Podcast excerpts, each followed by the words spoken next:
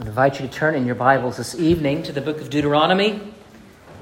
We continue to move through the second giving of the law of God to the nation of Israel, now the second generation. Moses gives these sermons as an exposition of how it is they will be blessed in the land so long as they think rightly of the Lord and act according to his will. And throughout this book, we read of the Deuteronomic blessings that come through obedience. And I would not have us think for a moment that these things do not hold as true today as they did then.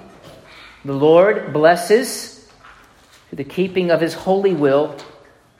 The Lord blesses when we think rightly of him and what he asks of us. And the reason that this is an eternal reality is because at the heart of the law is an eternal God and his law therefore never changes. And at the heart of that law is verse 4. Hear, O Israel, the Lord our God, the Lord is one. And it is this that we will unpack beginning tonight and in the following Sundays that are to come. And so I would invite you to turn to Deuteronomy chapter 6. Read along if you would like. I'll be reading simply verses 1 through 9.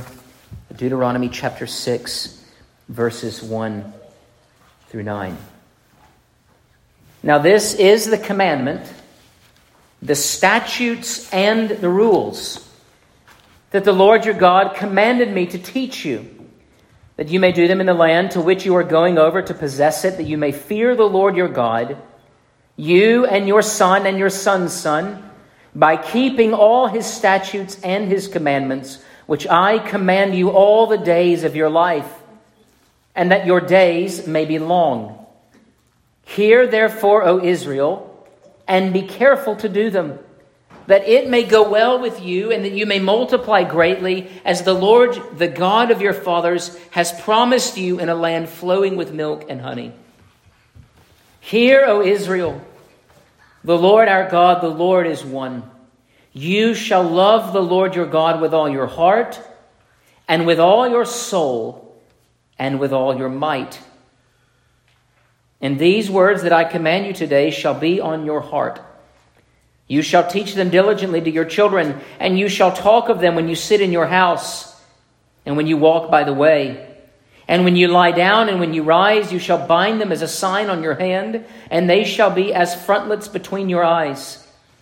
You shall write them on the doorposts of your house and upon your gates.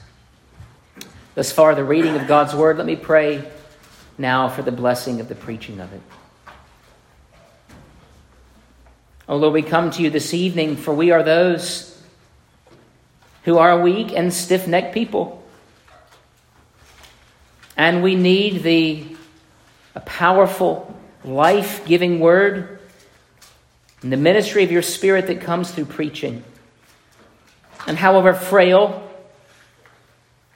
inadequate the sermon might be, we are given this promise that where there is word, there is Spirit. And He does not stumble, He does not stutter.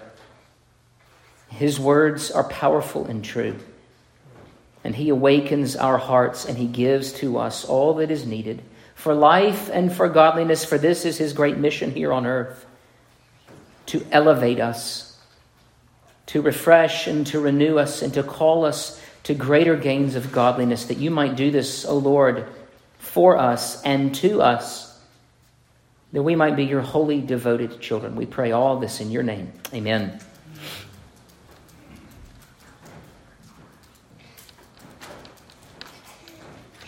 I remember years ago, my first high paying gig. I was a senior in high school. It was 1998, and I was making $10 an hour, which was pretty good 22 years ago. I say that now, and I, I remember, I realize I've lived twice the life since that time. 18 years old, and I was hired by a friend of my father's who ran the housing department in Douglas County, Georgia, to clean out the houses of those who had been evicted. Now, it was hard to get evicted after out of Section 8 housing. Just let me tell you. Um, you either had to be involved in drugs or prostitution or you couldn't pay the rent, which was a percentage of your salary, which, if you're on welfare, is not much. And so we would go to these units out of which people were evicted, and we had to clean them to get them ready for the new tenants. I can still smell it. I remember the first place we walked into, the, it was the first day on the job. A fellow coworker uh, who worked on the maintenance side repairing appliances said, Make sure that when you walk into that unit, that you kick the door open and don't walk straight in. I thought, Well, I don't even know what that means. And he said he wouldn't explain, but he would let me find out. And so we went, a coworker of mine, a another 18, 19 year old, and we kicked the door open. And as soon as we kicked the door, roaches fell down off the top of the door frame. You could not walk in that unit without stepping on roaches. They were everywhere. The floor was moving, it was teeming. It was a bad job. In that same unit, a little while later, after we had gotten rid of all the bugs, we walked into the kitchen. And in the kitchen, to the left, I can see it like it was five minutes ago. You had the refrigerator sitting in front as you walked into the kitchen, and to the left was the range. And behind the range, in all of these units, there would be a sheet of plastic. But this plastic was coated in chitlin grease, such that there was no way to separate the chitlin grease from the piece of plastic. It had to come down. Now, I don't want to just gross you out. I want you to think about how it is our homes and the business of our homes is conducted in such a way that the things that we do get into the very walls of our spaces. The other day, I walk into the bathroom, and there beside the toilet, you could see someone's signature, a child, who had signed his name as he was sitting on the toilet. if you walk into our dining room, you'll see little drawings. If you walk into a kid's bedroom, you can tell where they have laid because there is a strip of grease where their feet go. You know what I'm talking about? And my wife and I will say, well, maybe we should repaint. And then we look at our six year old and say, mm, we've got at least 10 years before we need to start repainting the house. We make marks on our homes based upon our lives there. And all of these things indicate the kinds of people that we are, the habits that we have, and what is important to us. Perhaps your hardwood floors are scratched by the claws of all the pets that have lived in your homes, or little door jambs that have been chewed and gnawed on by the residents. I don't mean people at this point. If your kids are chewing on your door jambs, there's probably a dietary issue. Give them some multivitamins. Uh, I'm talking about pets, of course. As Moses is preaching to Israel, he is saying to them, as you are moving into the land and as you build your homes there, there is something, rather, someone whose mutual occupation of that place will leave his mark. As the Lord inhabits your homes, what ought those homes look like?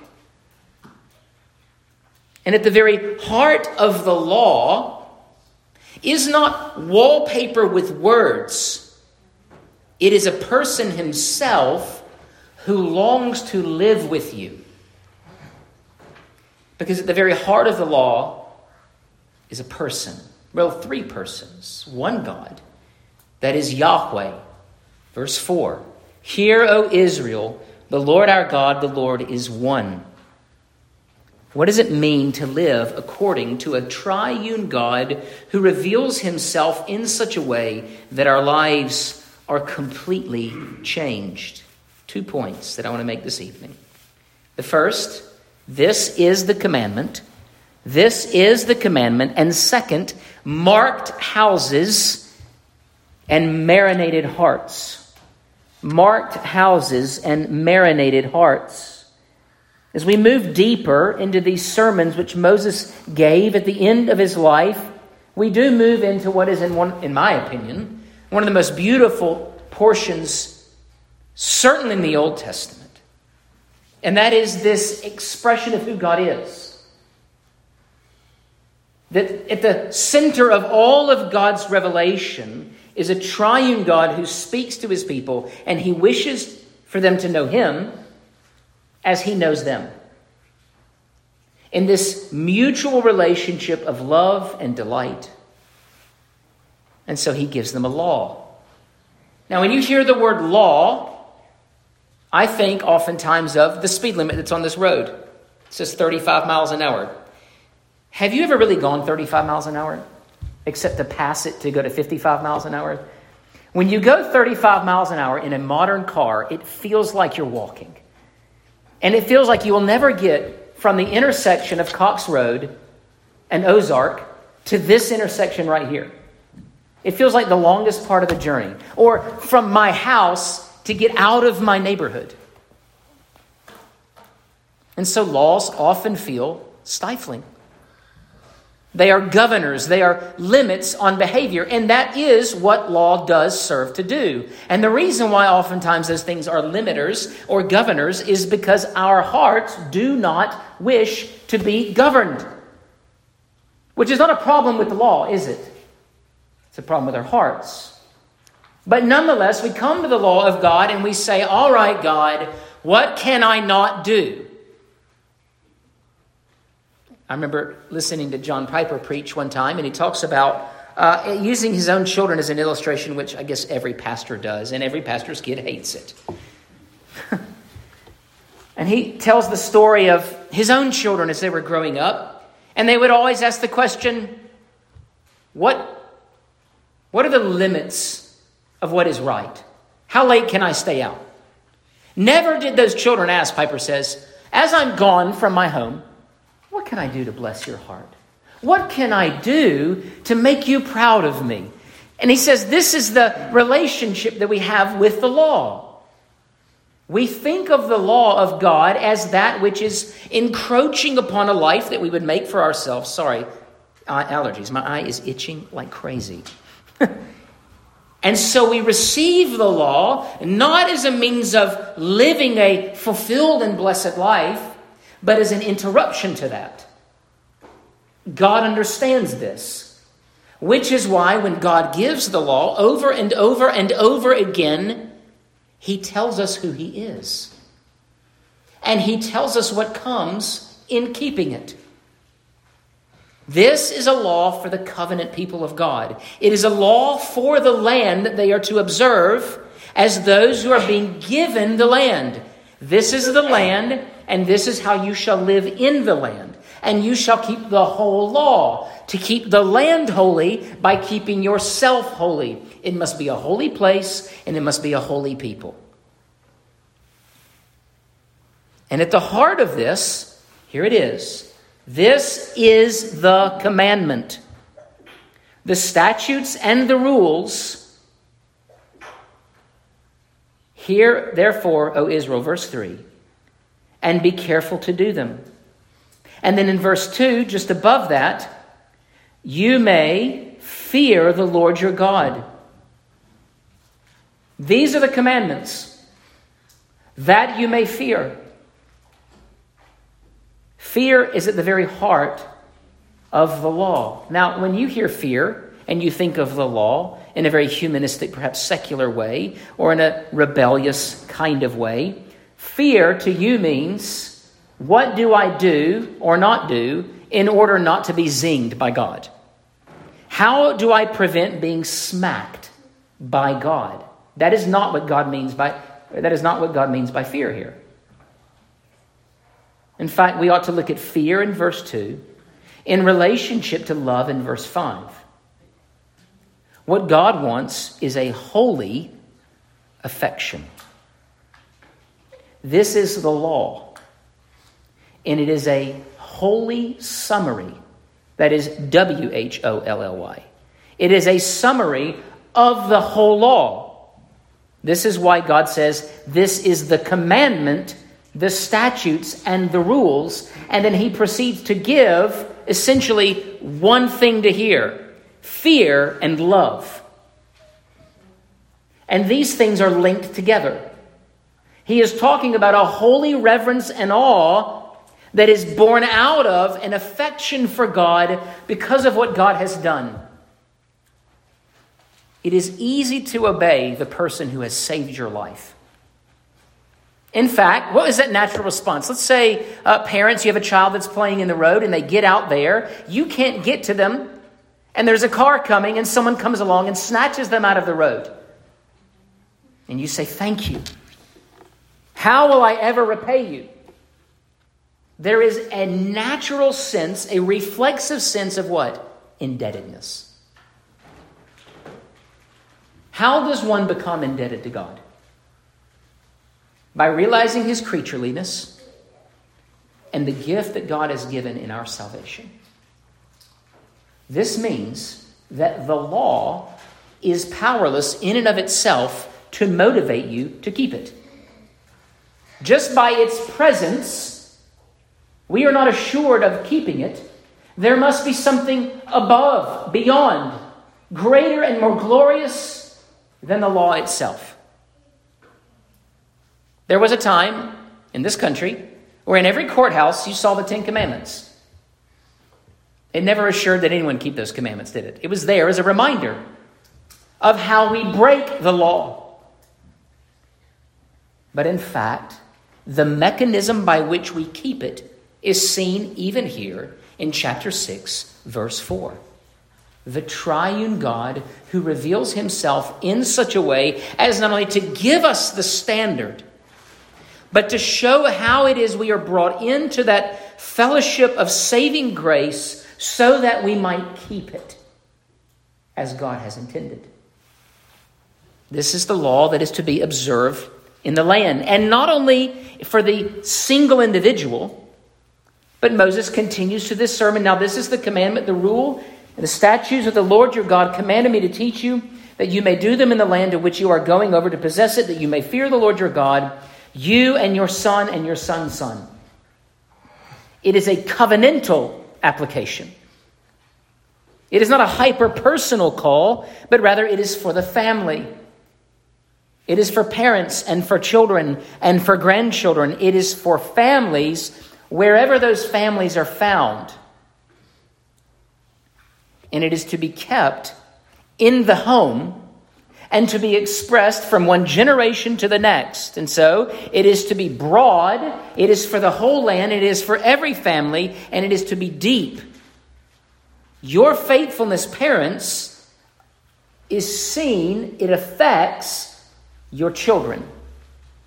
And children, though you cannot imagine or envision it perhaps at this point, one day, by God's grace, you will have children and they are watching. Even to this day, I call my father on the phone and I say, I don't know what to do here. I need your wisdom. And so this trickle down holiness comes to me. And every one of those questions I ask him has everything to do about being a father and a husband. That's where all the questions came. As I got older, it was I don't know how to do the husband thing. I don't know how to do the dad thing. But you've done all this. Can you tell me how to do it? That is how one generation declares to the next the faithfulness and mercy of God. In fact, children, you cut yourself off at the legs when you think that you can do it outside of the generations. Even if your parents are not Christians, even then, there is conventional common grace wisdom. This is how God has made us one generation to the next. But how great a blessing it is when our homes are built upon the foundation of God's holy will. And again, not just wallpaper with words on it, but a person who is present whom we pay homage and acknowledge that lives in our very houses. When we go home from this place tonight, we walk into the door, and who has preceded us? Who is there? Every place we go as a family, who is with us? It is the Lord God Himself. He is a family, is He not? Father, Son, and Holy Spirit. And this joining, this three persons joined together for all eternity. And the way in which he is most commonly and gloriously manifested, three persons, one God, is in the variety of persons in our very homes. In fact, the image of God cannot be rightly and fully understood apart from the home. Husband, wife, children, even, if God so blesses. We are to be those who declare the glory of God throughout the generations. We are to hear. We are to hear. Verse 3 Hear therefore. God says there is this commandment, and so hear it. Hear it that it might go well with you. The beginning of all righteousness is shutting your mouth. Listen. But, but, but, no, listen. Listen, God says. Hear me.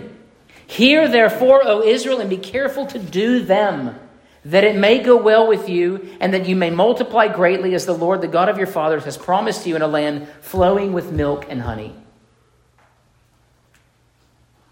Now, in the Catechism, the Confessions, we ask this question Can God do anything?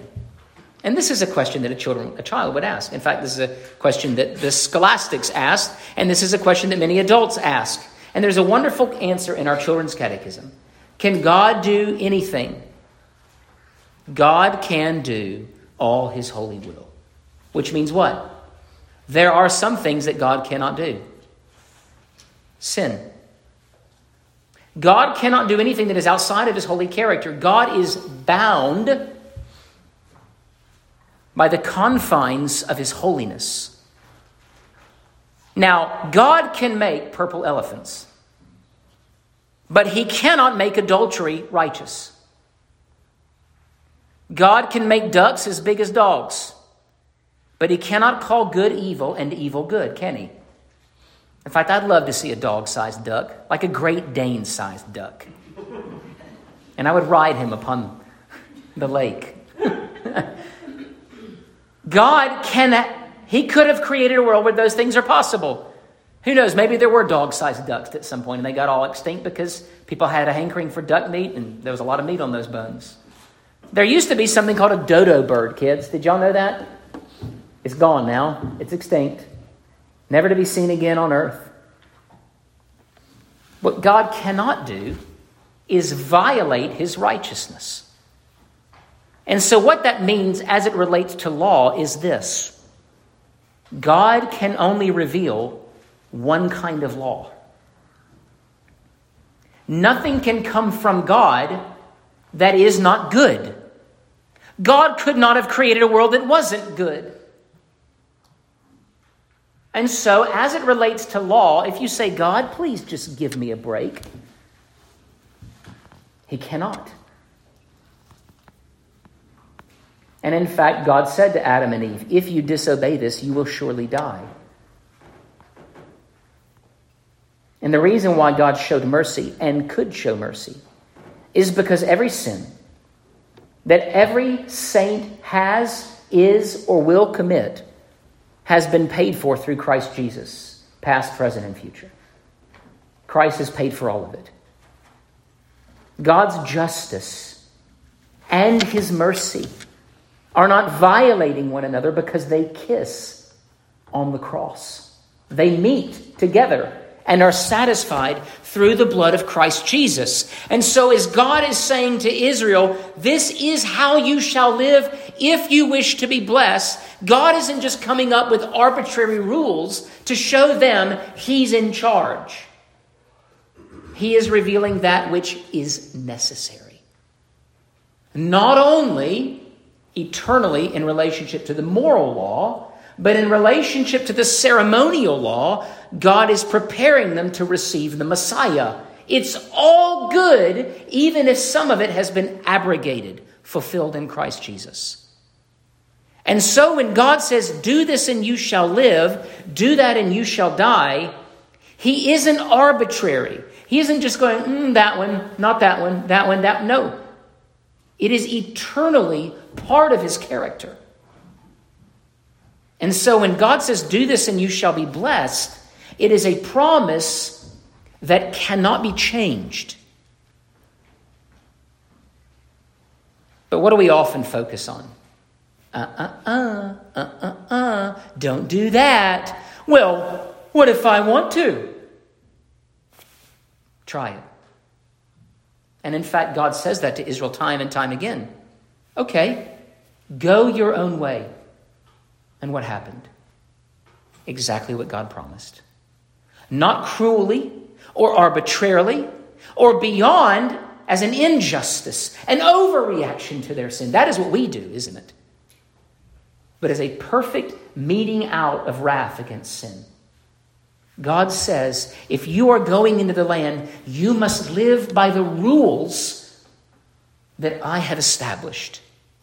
Listen and take it to heart. Because the instruments of your own cursing you. You will bring it upon yourself. You.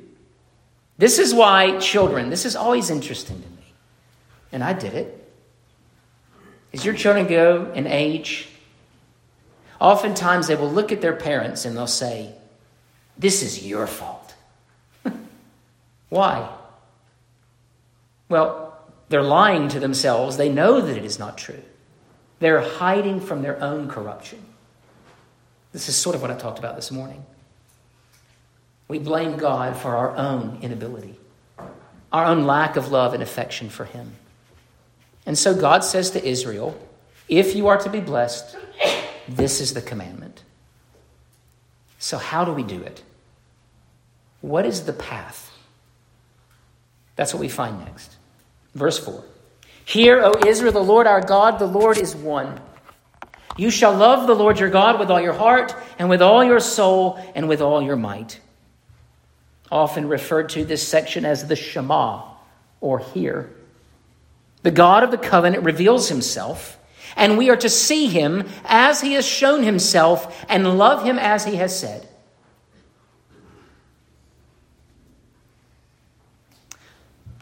When marriage vows are taken, the substance of those vows are important. But what is most important is the person who is saying them and the sentiment. The language of those vows explains the extent of it, its borders, its boundaries, what you are being called to do and not do. But when you are looking at your beloved across from one another, and the minister is standing there, however you did it, and you are saying these things, you're not thinking, okay, in that moment, I'm saying this, I better mean it. What you're doing is you're looking at your beloved and you're going, oh, I believe it. Because the person on the other side of me is the one who is saying it. There is an energy and an affection that is broader and deeper and more substantial than the words themselves. Now, I'm not saying the words are not important. What I'm saying is that behind the words is the one who speaks them. And those words only carry meaning and weight because of who is saying them. Now, of course, with people, we often break our vows. We break them in big ways, we break them in small ways. God does not do this. And the way in which our hearts change in relationship to the law of God is we listen to the one who has said it. And God is saying, Look at me. This is who I am. The triune God of heaven and earth. Hero Israel, the Lord our God, the Lord is one. Moses is putting on display for Israel the countenance, the personality, the intention, the character of God Himself, Yahweh, whom we know now to be because of the continuing of revelation, Father, Son, and Holy Spirit. And the only right response to seeing God is to see Him and adore Him. And so our reception of the law is like receiving a letter from your beloved. And the reason why that letter is special is not because of just the words on the page, but the hand of the one who wrote it. In fact, if someone else wrote a letter like that to your wife, husbands, what are you doing? You don't get to do that. In fact, our, the scriptures say the Lord our God is a jealous God. He is jealous for our hearts. This, all of this, is a letter penned by God expressing his deep and profound affection for Israel. And at the very heart of that is this is who I am. This is who I am. And there is no greater revelation of God than the revelation of himself. He has revealed himself to men, the lawgiver. And this revelation of self is not a revelation like this is this beautiful thing that we're going to put in a glass case, never to be touched. But God has revealed himself in such a way that he is inviting his people to enter into blessed fellowship with him. This is the only kind of revelation a triune God makes. So somebody will say, and I've heard this, that the most profound theological sentence in the whole of Scripture is, In the beginning, God. But this is false, as far as it goes. It is true that in the beginning there was God. But rather, what we ought to do is extend that first sentence a bit further. In the beginning, God created the heavens and the earth. That we are never to understand the doctrine of God outside of his activity of creation. And what makes those two phrases link together significantly is his triune nature. Our God is not a bachelor. He is within himself a family Father, Son, and Holy Spirit. He's not a consummate bachelor. He is a God who has known himself and because he has for all eternity delighted in fellowship, creation is the expression of his love for himself between the persons. This is kind of esoteric, strange stuff. You and I are the product of his self interpersonal affection. This is what children are. Children, you may not want to hear it. But you exist because your mother and father love each other very much. That's all I'm going to say. and you go, ew, ew, I don't want to hear it. But it's everything. And that's the way it should be. In fact, that's the way that God designed it. Life springs forth from love. And when God says, I am triune, it is an invitation by way of presentation. God says, This is who I am, and there is a relational gravity to it. He is the planet, we are the moons. And we circle around him, and we are drawn to him and kept in orbit with him because of his revelation of redemption. You are to never read the law apart from that. Every time you read the law, remember God and who He is and how He loves you. So that you can receive it at times like medicine. But as Mary Poppins said, what is it? Just a spoonful of sugar? The sweetness behind the difficulty of hearing a command that sort of gets in your life and has to change you is that God is at the center of it. And it softens the blow. When the Lord reveals himself to men, he is inviting them to join with him in the great eternal exercise of mutual delight and enjoyment. And this is what Moses says in application of this principle make your houses and your bodies places where God resides in this way.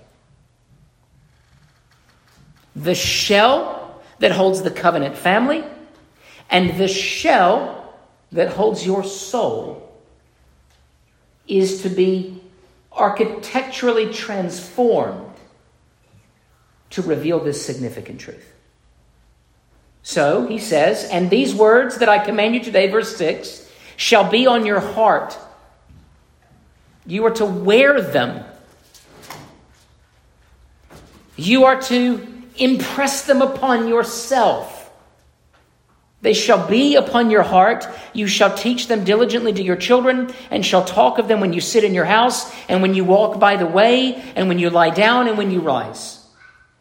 Your entire life together as a covenant body and as an individual alone should reflect the reality that the triune God has invited you into himself to fellowship with him for all eternity. And so every conversation, every question your children ask leads back to the manner by which you have been brought into the fellowship of the Godhead, which now is through whom? Jesus Christ. And so every one of your houses needs to have a little steeple on top of it. And that steeple indicates this is a Christ exalting home. I'm not saying go out and put a steeple with a cross on it. I am I'm a company OPC man. I don't want you to do that. what I mean is your houses are religious institutions in this way. It's the place where you learn first and best because education belongs to the home how to honor Christ with every faculty. Everything. This is one of the things I love about musicals. Musicals are this sort of strange world in which all of a sudden everybody knows to sing the same song. Where did they learn it? Your homes should be the kinds of places where if children, your parents started breaking out and singing the psalm, you just sing along with them. Because it's here and it's here.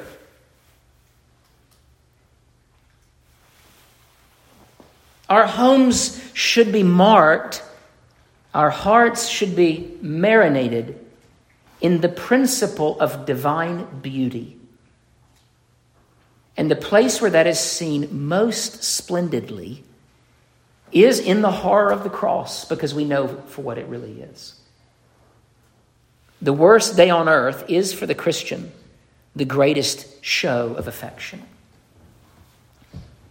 Because God wants our hearts and our homes to look like His own. When you know that you're having company over, what do you do? You clean up you pick up.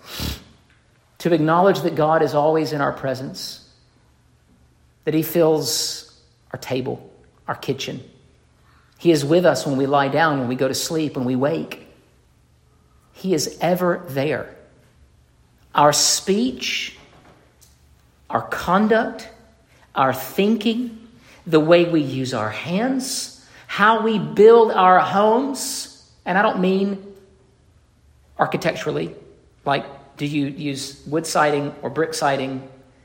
How you establish the habits and the contours of your behavior must reflect this principle. The triune Lord needs to be able to live there because it's his house first. What does that look like?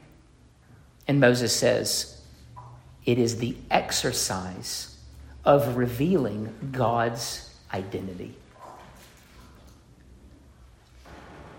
Make God's identity, his triune identity, real. Now, I say that sentence and it's almost useless if it is not explained. The fellowship of the Godhead that delights in righteousness and service must be the thing that dominates our homes. We rejoice in holiness. We mourn over unrighteousness. We laugh in the face of danger. And we worship together. It's fundamental. And God says, if you do this stuff, guess what? You'll be blessed. And God is saying to Israel, when God makes a promise, in essence, He is saying this put me to the test. Try me. Not cynically. Not, okay, I'll give it 40 days, Lord. But pour out your life not only in service to God, but in manifesting His beauty and grace. Let's pray. Oh, Lord our God, we do ask tonight